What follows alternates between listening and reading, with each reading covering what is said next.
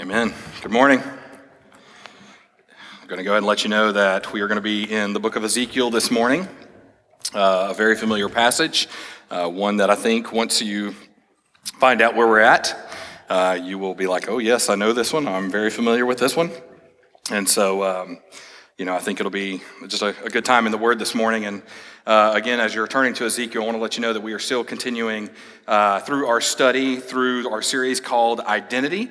Um, and man, I want to let you know that with that series, uh, we've actually kind of called an audible, if you will, uh, on that series. And uh, what I mean by that is our hope uh, with this series was kind of to get into the Word, to get into to who God is and who we are in light of who God is. And eventually, I believe that we are going to get there. However, I realize that just in the midst of just everything that's been happening around us, everything that we're seeing in our world, what we're seeing in even our church cultures, um, even some of the things that have come up within our own church, and all the transitions that have been happening in life because of COVID or, or being in a post pandemic world, wherever we find ourselves, uh, myself, our leadership, we quickly realized that, man, we need to spend some time in the Word seeking out really what it means uh, to be a healthy church. And so, my hope and prayer is over the next couple weeks together that uh, by the Word of God, by the grace of God, um, we will be given some tools from the Word um, to help us as we move forward. Now, uh, you may be asking, okay, well, why the change all of a sudden to the series? Again, it's still identity, but um, the reality is, is, again, because we're in a time and a season where it's really hard to determine anymore what a healthy church is and we are not immune to the issues that we see happening. In fact, I would uh, want to encourage you with a word from several pastors that I've spoken with over the past couple weeks, all over our country, even around our world, who are saying, yes, we're seeing some of the very same issues that you guys are describing out at Southside. So, what should a healthy church look like? Well, we know society already has an answer to that question about what a healthy church is. In fact, they have their own definition, rather a very bad definition of what a healthy church is for society. Even our churches um, around us and among us have given their own definition of what a healthy church is and what a healthy church should be. But the reality is, we should be looking to the very word of God for what a healthy church truly is. So, for the next few weeks in the foreseeable future, we're going to focus on our identity as a healthy church and answer the following question What are the marks of a healthy church? Now, this morning, we're going to begin with what really should be the first mark of a healthy church, which is the role of the preached word. You see, for, the, for churches today and even churches historically, the Word of God should be the very center of every church. The word itself should permeate in everything that we do, from worship to discipleship to missions, even to evangelism. And as a church, we should do what we do because it's the word of God that calls us to it. It's the word of God that commands us. In fact, I'm going to go and tell you this is exactly why we have set up our services the way we have here at Southside. You see, I don't know if you've seen this yet or, or sensed this or know this about our church, but every aspect of our service points to the preached word of God. So, whether it's in our music or in our prayers or in our readings, all of these things lead to the preached word. Now, again, this is not a new thing. I didn't come up with this. Pastor Corey did not come up with this. Our elders did not invent this. Rather, historically, this is the way the church has always operated, operating according to the word.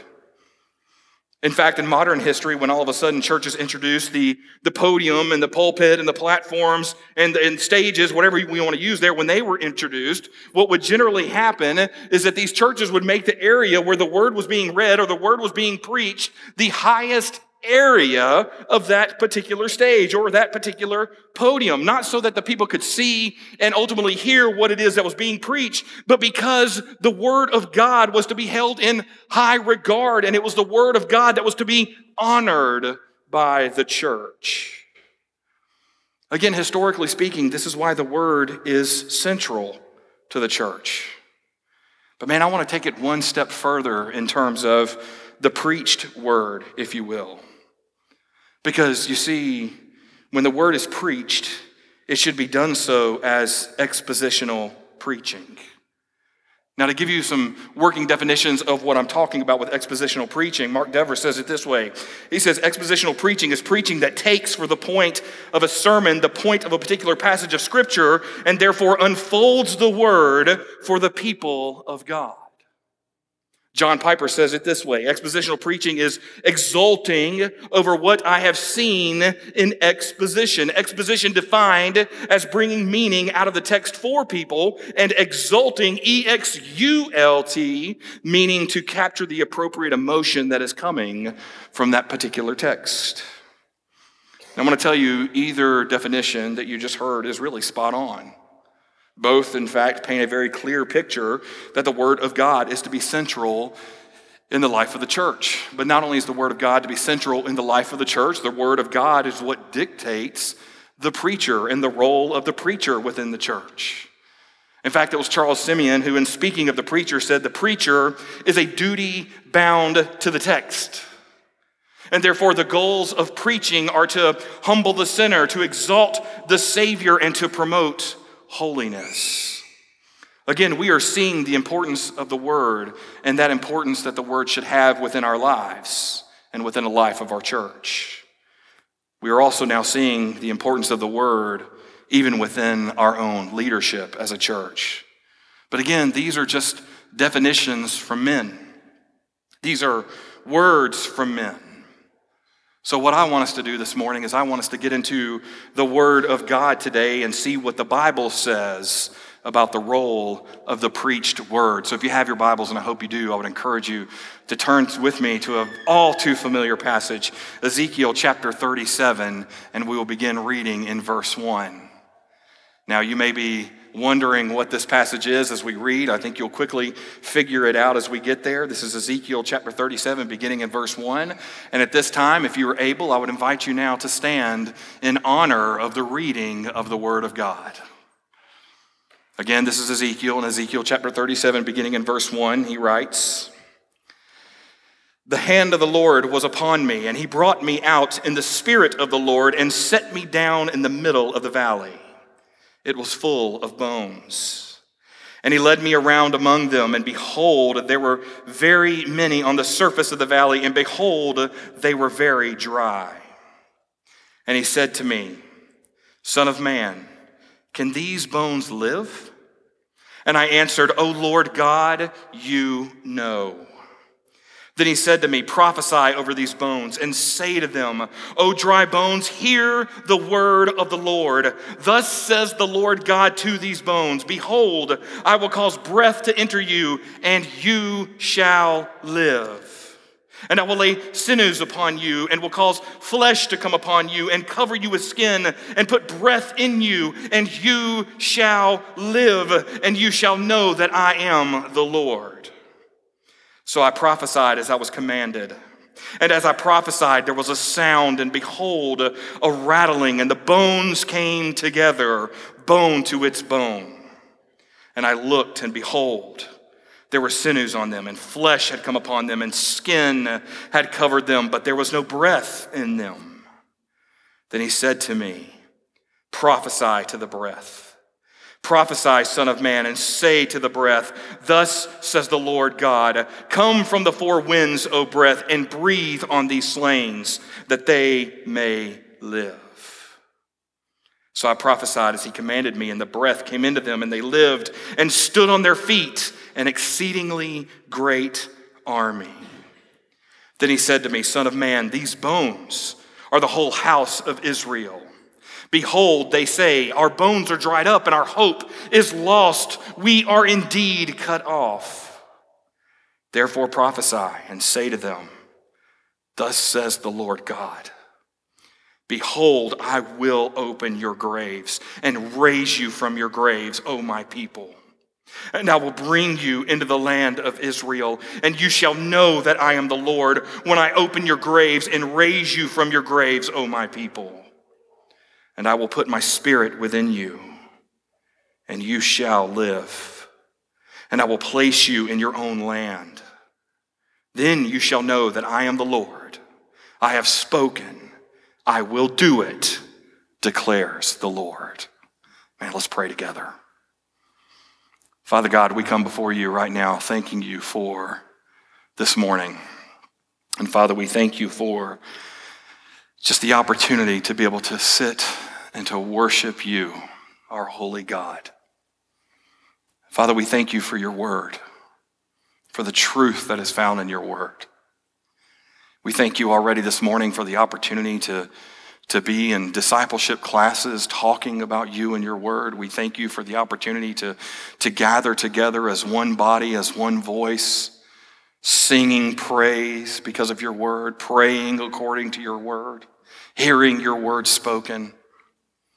And now, Father, we ask and pray that you'd prepare our hearts and our minds as we seek to gain a better understanding of you and your call according to your word. So, Father, in the next few moments that we have together, we ask that you and you alone would be glorified. Jesus, we love you, we thank you, and we praise you. And it's in your precious and holy name we pray. Amen. Thank you. You can be seated. Now, again, this passage may seem and feel all too familiar to you. I would imagine you may have a song or two that may come to mind. I, uh, uh, I'm uh, cautious to name any names right now, but I will uh, direct my gaze at a particular person who sent me roughly four to five different versions of how to sing Ezekiel 37, and I almost want to call him up here uh, to do that very thing and give us a little song and dance, but I will save it uh, for another time. But I will say you have a precious elder who I didn't believe knew modern music, and I didn't believe knew modern dance, but here we are, living the dream. Um, I just found that out. So thank you to that brother. You know who you are, Jed Huff. Um, and so I am grateful for you and for what you sent this week. Anyway, uh, I want to set the scene for you if I could. First of all, I want us to realize that, man, obviously this, this book of Ezekiel was written by Ezekiel himself, the prophet, sometime around the sixth century. Now, before we dive into this, we need to recognize that Ezekiel's name meant God strengthens or may God strengthen, which actually is appropriate considering the theme of his writing throughout Ezekiel. In fact, I would encourage you to go back and, and read Ezekiel in its entirety because as you will read it, you're going to see that Ezekiel uses strong language to proclaim God's judgment upon the people. He also uses the same language to point the people to the glory that is found in his grace and in his restoration. You see, by the time we get to Ezekiel chapter 37, the people have now turned from God. They have found themselves forced from their home and they are living in a broken faith covenant with God. And so Ezekiel comes along with an unrelenting message of repentance and with restoration for the people to come back to God. Now, by the time we get to our passage this morning, again, Ezekiel is seeing a vision, but not just a, a vision that you normally have in a dream, but rather a vision that just seems real. It seems lifelike. It's almost like having that dream at night and you wake up the next morning and you realize, man, I feel like I just had a dream that I was, I was out by the Gulf, I was out by the beach, and all of a sudden when you pull away the covers, you realize there's sand at the bottom of your bed. It was just that real. In fact, he tells us this when he writes, The hand of the Lord was upon me, and he brought me out. You see, for Ezekiel, by his own words, what it was that he was seeing and experiencing in this particular vision was as close to real and as close to physically tangible as one can get when it comes to a vision from the Lord. And it's here in our text where we can now answer the question why is the preached word central to a healthy church? Well, first, when we read verses 1 through 6, we see our first answer that the preached word should be central to a healthy church because we see a clear call by God to preach the word. Now, notice what's happening here. God is now taken Ezekiel to a place that was down in the middle of the valley, according to the text, and it was full of bones. And Ezekiel in the text describes these bones as many on the surface of the valley, and they were very dry. You see, by his own words, Ezekiel is telling us the number, the situation, and the condition of these particular bones. Now, pay attention to our backdrop, if you will, or better yet, pay attention to our landscape. This is not a mountaintop experience for Ezekiel.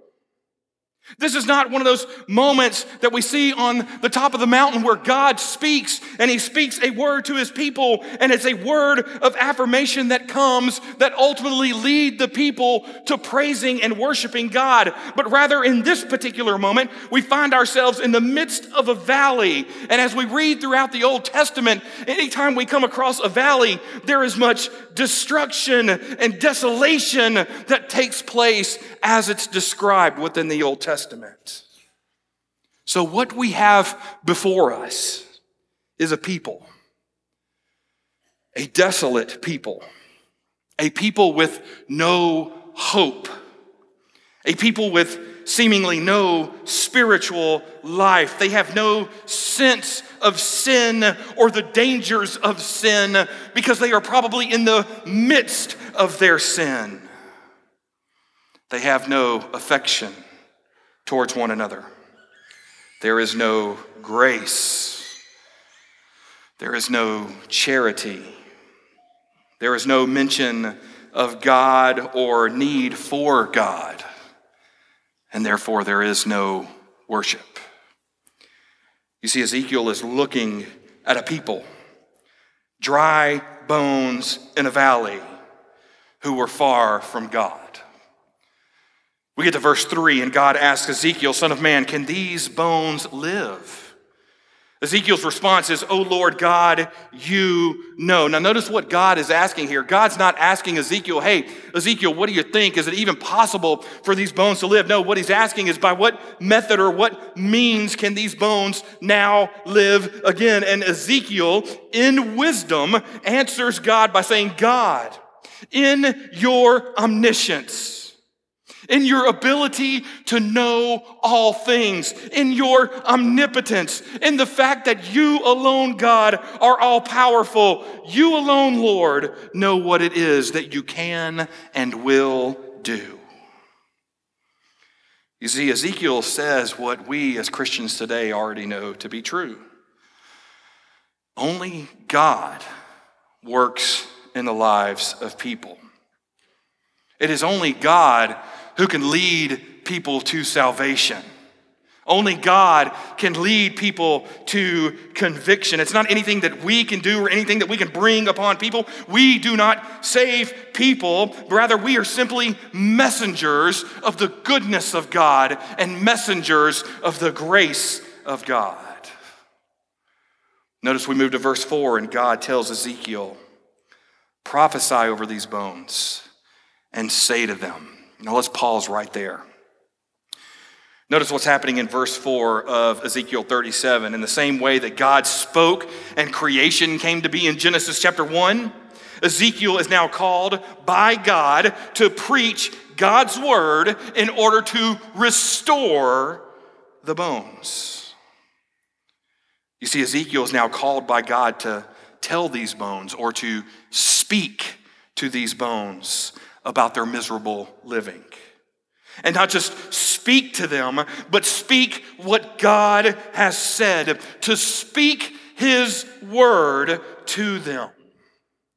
You see, God calls Ezekiel to preach his word so that the word can minister to the people. You see, for us today, as we read these first four verses, we need to realize that as the Word of God is preached faithfully, we, as God's people, hear the Word, we receive the Word, and it's the Word that now calls us and draws us back from the dry ground, which is our sin, and calls us to the arms of our Savior and Lord. This is why we can read in Romans chapter 10, verse 17. So faith comes from hearing and hearing through the word of Christ. Because it's the word that draws us back. You see, the call to preach by God is what brings us from our disobedience and our sin and therefore connects us back to our Savior and our Lord. The call by God to preach reveals to us that the preached word, God's word, should be central to a healthy church. But notice what else we learn from Ezekiel about the role of the preached word. In verses 7 and 8, we see that it's the preached word that unites us. So not only is it a call by God, but now it's the preached word that unites us. You see, Ezekiel in this passage begins to preach, and as he does, notice what the text says. It says there was a sound and a rattling, and bones came together, and there were sinews on them, and skin had covered them. Now, let's pause right here because before we go any further, there's this fancy little word called sinews that I don't think I've ever heard anybody use in any conversation that I've ever had with anyone in this church. So if you're hearing that for the first time, this word sinews is almost like a, a tendon or a ligament, if you will. It's that tough, fibrous tissue that unites muscle to bone and bone to bone. Basically, what's happening is this Ezekiel is preaching, and bodies were coming together. The preached word was uniting the body. You see, this is exactly what the preached word should be doing in our lives as well.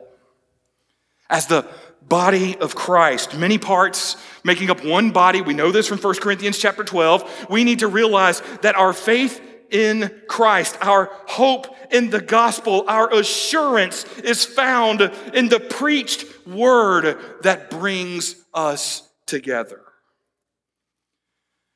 If you don't believe me, then you need to go back and hear the words of Nehemiah chapter 8 again, particularly in verse 1.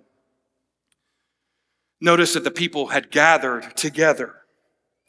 And in verse 1, it says, And all the people gathered as one man into the square before the water gate.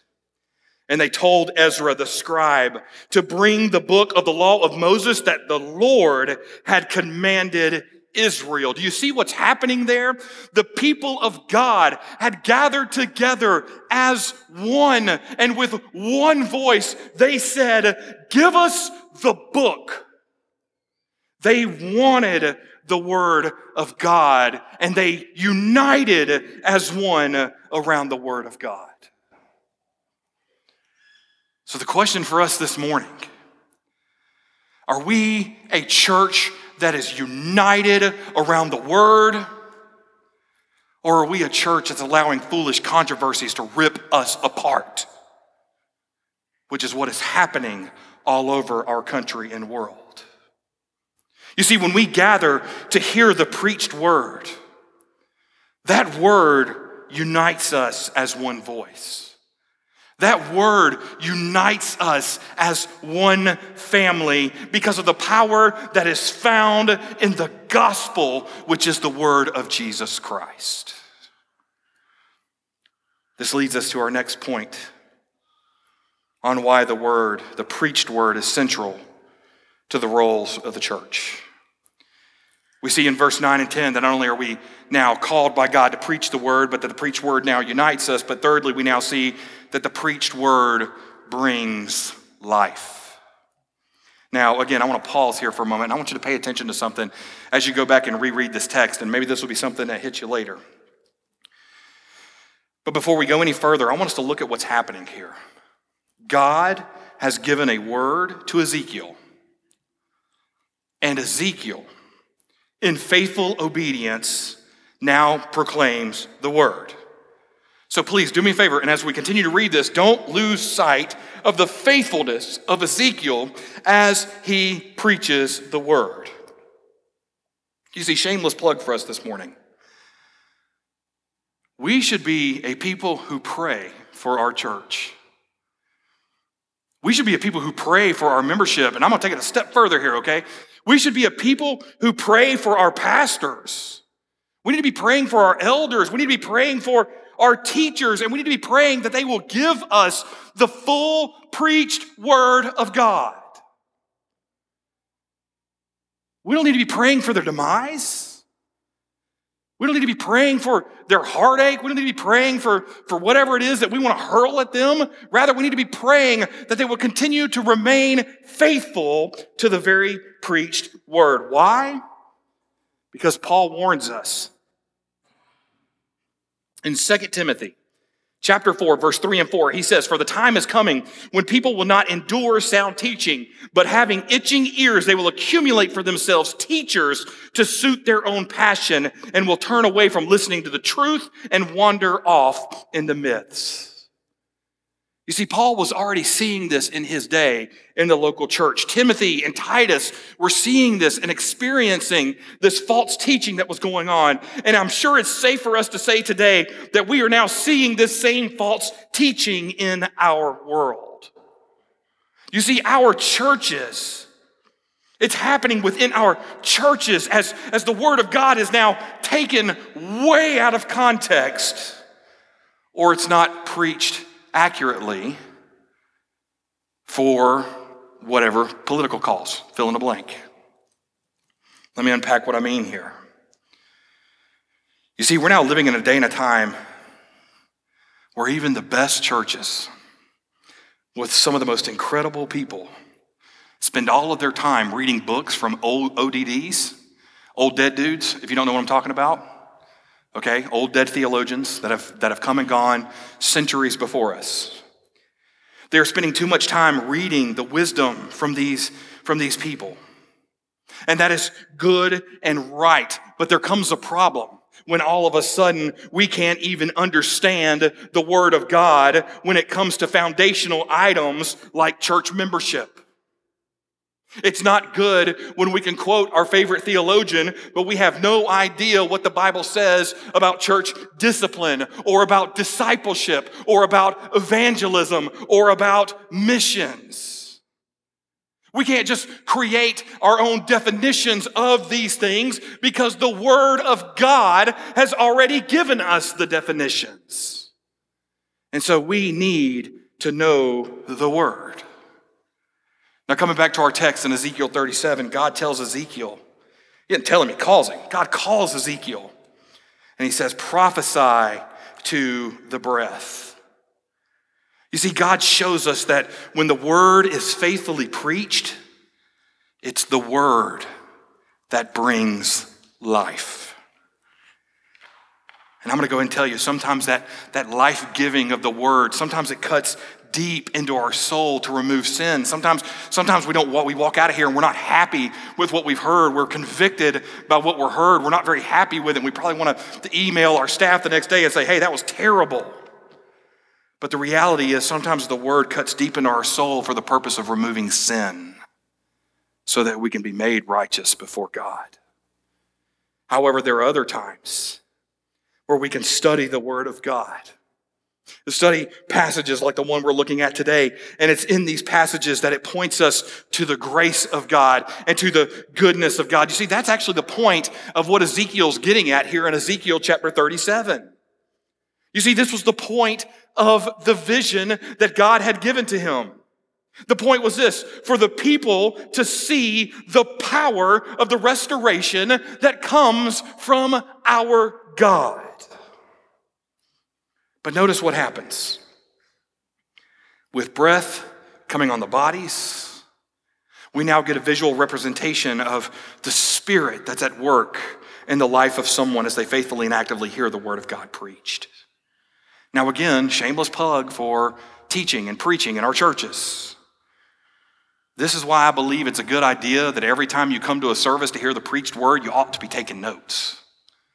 You really should.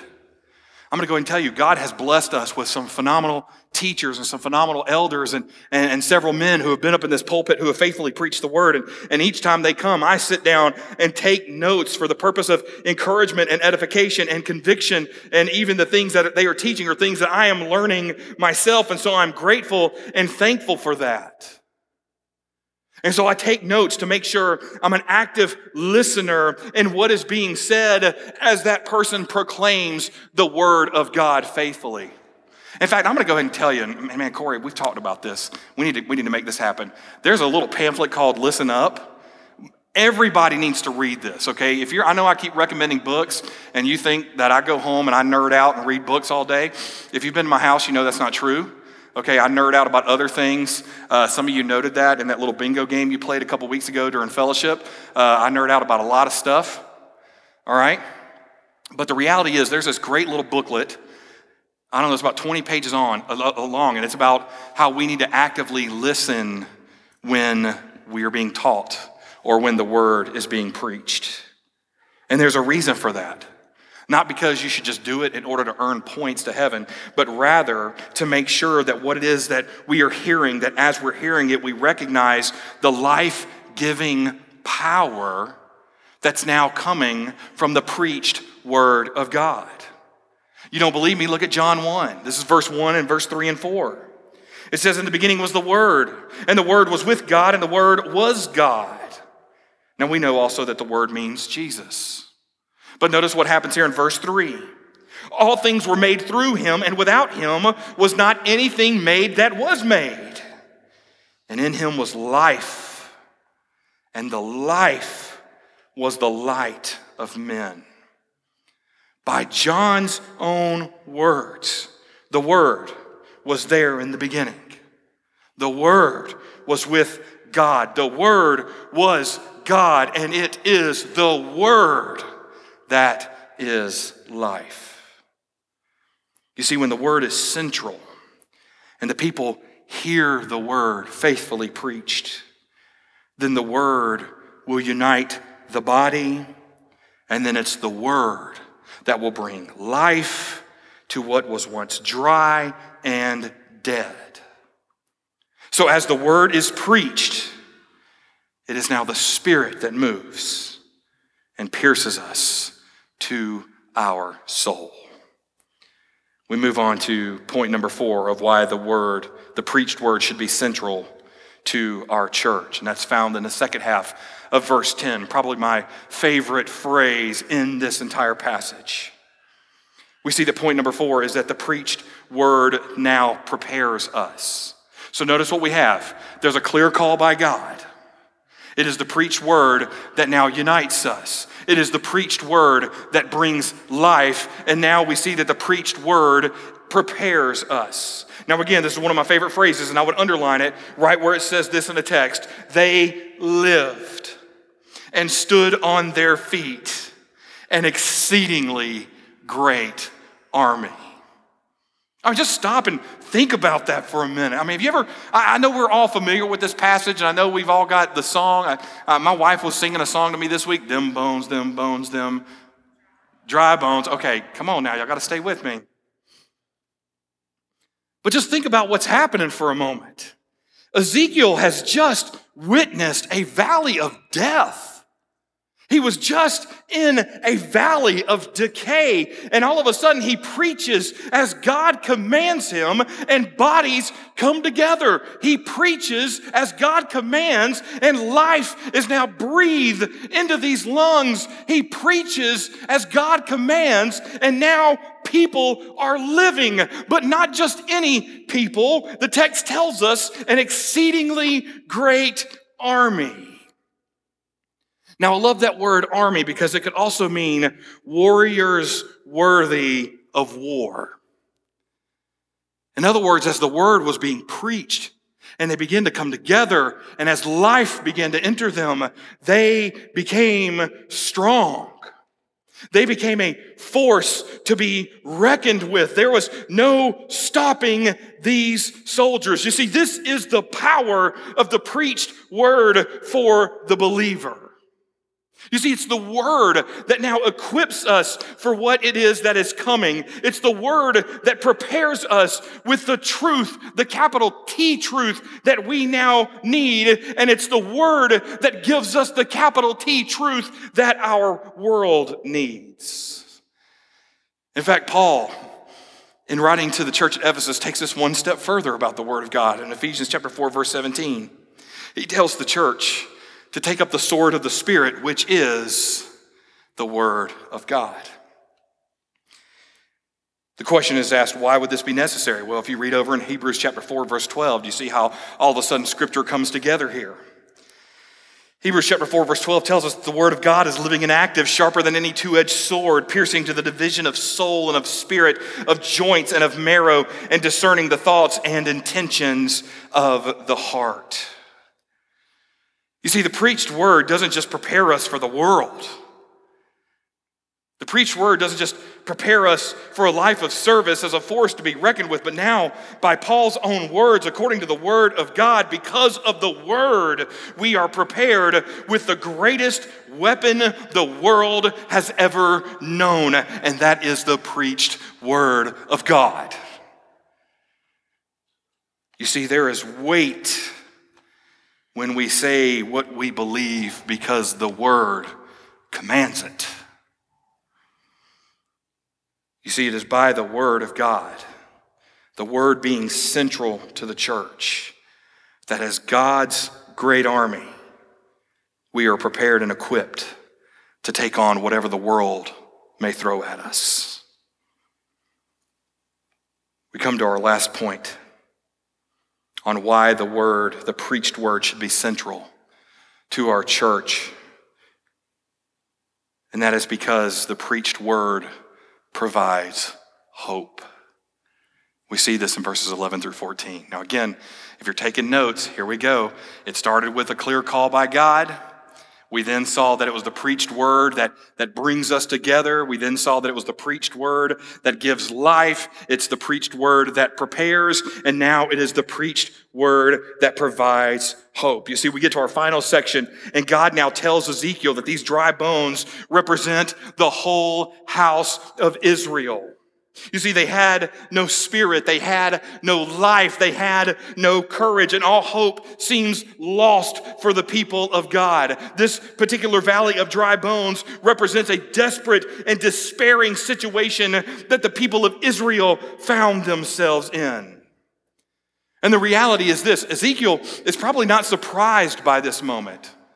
In fact, if you go back and read Ezekiel chapter 2, verse 6, when God calls Ezekiel out, listen to what God says. He says, And you, son of man, be not afraid of them, nor be afraid of their words, though briars and thorns are with you, and you sit on scorpions. You see, Ezekiel knew that these bones were a people who were lost and undone.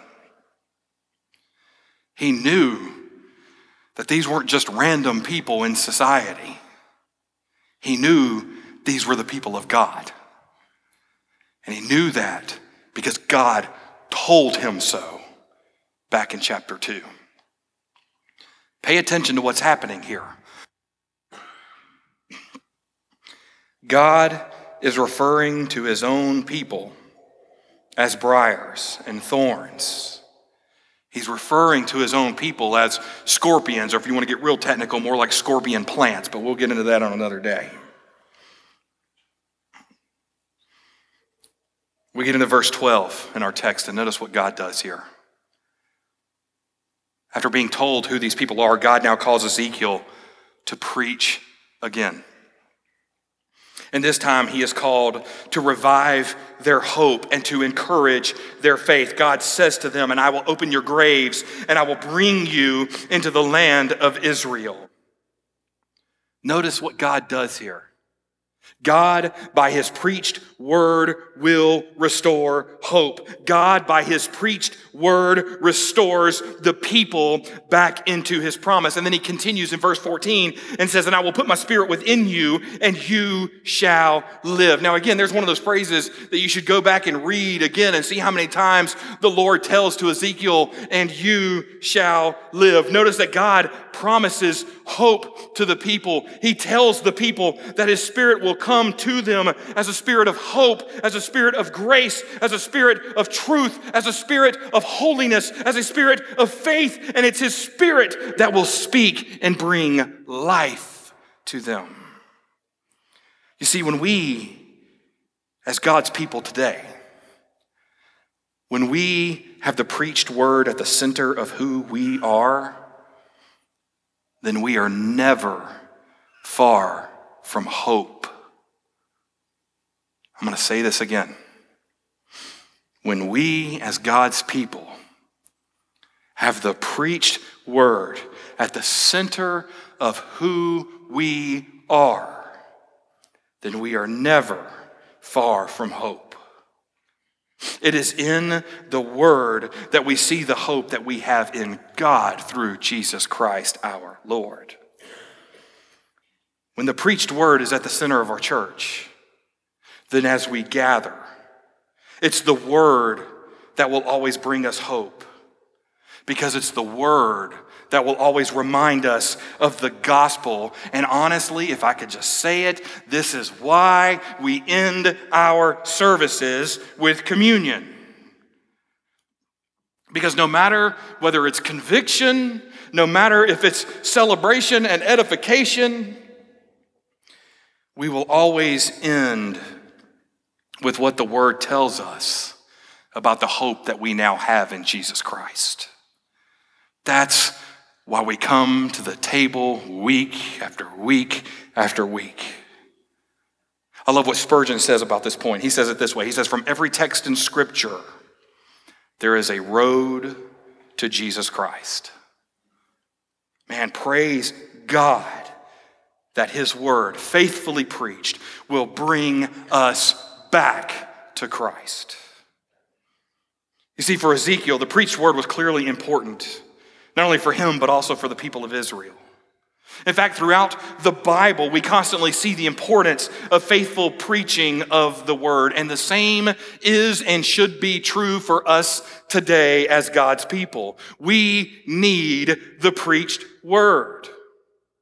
And not just any word from any person but rather an exalting of the exposition of the word. We need preachers and leaders and teachers and churches who are faithful to the word of God.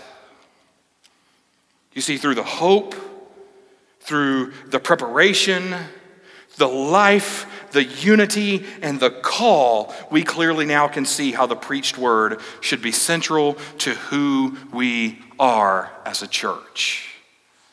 And so, Southside, I want to tell you something. As long as I am here, and by God's grace, He allows it, your elders and leaders, myself, and our pastors will always be faithful to preach the word. It's like our early reformers said the church is the church reformed, always being reformed according to the Word of God. So, as a church seeking to be healthy, let's hear the Word of God. Let's pray the Word of God. Let's sing the Word of God, and let's continue to hear again and again and again the Word of God as we gather for worship. Let's pray together.